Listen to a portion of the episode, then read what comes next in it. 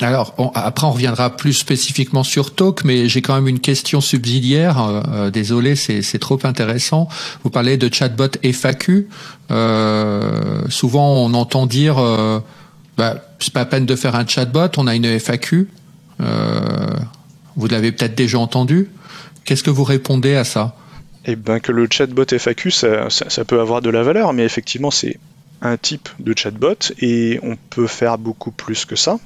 Euh, c'est-à-dire que ce qu'on entend par FAQ, c'est un contenu statique, euh, souvent euh, assez limité, et puis on se dit il va y avoir une question et une réponse. La, majeure partie du temps avec les chatbots qu'on va mettre dans cette catégorie. C'est-à-dire qu'en fait, on n'a pas trop de conversation un des intérêts de. Alors, là aussi, pour casser l'idée reçue d'un un chatbot ou un assistant conversationnel, c'est euh, du contenu statique, euh, et puis c'est du coup, c'est moins intéressant que ce qu'un vrai agent ou conseiller pourrait nous dire. On ira moins en profondeur. Euh, on peut prendre l'exemple du, bot SNCF Connect, ou, ou, avant oui SNCF ou Voyage SNCF, mais qui dès le départ servait à chercher des billets de train, chercher le meilleur tarif, et puis progressivement a permis de réserver, de payer, euh, donc de faire des transactions. Déjà, donc pas limité à euh, une question, une réponse statique, mais vraiment, en l'occurrence, une intégration avec le système d'information et la capacité à faire des choses, pas uniquement apporter des réponses dans une conversation. Sur des usages internes, on a des exemples de, de, chatbots qu'on a développés qui sont sur des intranets ou des messageries d'entreprise comme Microsoft Teams, Slack, et auquel on peut demander, euh, alors par exemple un, ops, quelqu'un qui suit la production, va pouvoir demander euh, est-ce que tout va bien sur l'application XY et le bot va aller interroger les systèmes de supervision pour récupérer des valeurs en direct et les donner dans la conversation. Mais on a aussi des exemples. Euh, bah, moi, en tant que développeur, je peux euh, demander euh, à mon chatbot alors qu'est-ce que j'ai à faire aujourd'hui? Donc, il va interroger le système de tickets où j'ai mes tâches, etc. Je vais pouvoir lui dire ben, ferme ce ticket-là. Où on a déjà vu des, opérationnels dire redémarre-moi la machine Intel. ou encore, ou encore réserve-moi une salle, ou fais des choses comme ça ou, fait une demande pour moi parce que j'ai besoin d'un nouveau matériel. Donc il ne faut pas oublier qu'un bot peut faire des actions et pas uniquement apporter des réponses.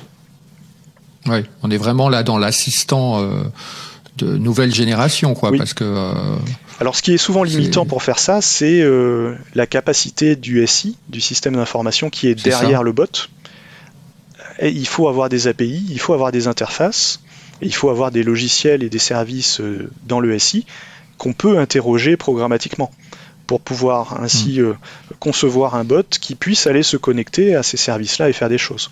Un exemple que je donne souvent. C'est pas d'ailleurs le bot qui est le plus euh, compliqué en fait. C'est pas le bot qui est le plus compliqué. Lui, on va lui demander de gérer la logique conversationnelle, de bien comprendre ce qu'on lui demande, et puis on va lui lui demander de, générer des réponses. Euh, de faire des phrases entre guillemets pour de ressortir des, des, choses, les informations, mais euh, la capacité à, faire des actions, généralement, ça va pas être dans le bot lui-même.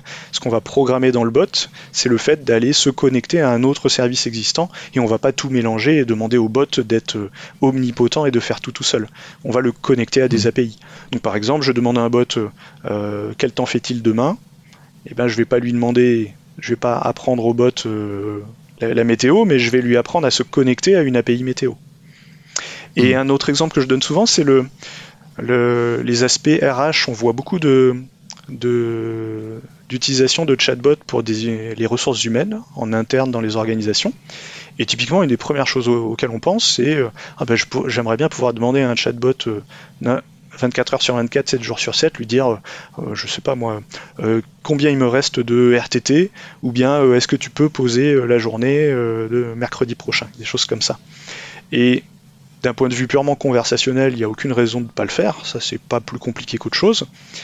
Et souvent, ce qui peut bloquer, c'est que derrière, il faut avoir le logiciel RH ou le SIRH qui permet de faire ça, qui permet de le faire.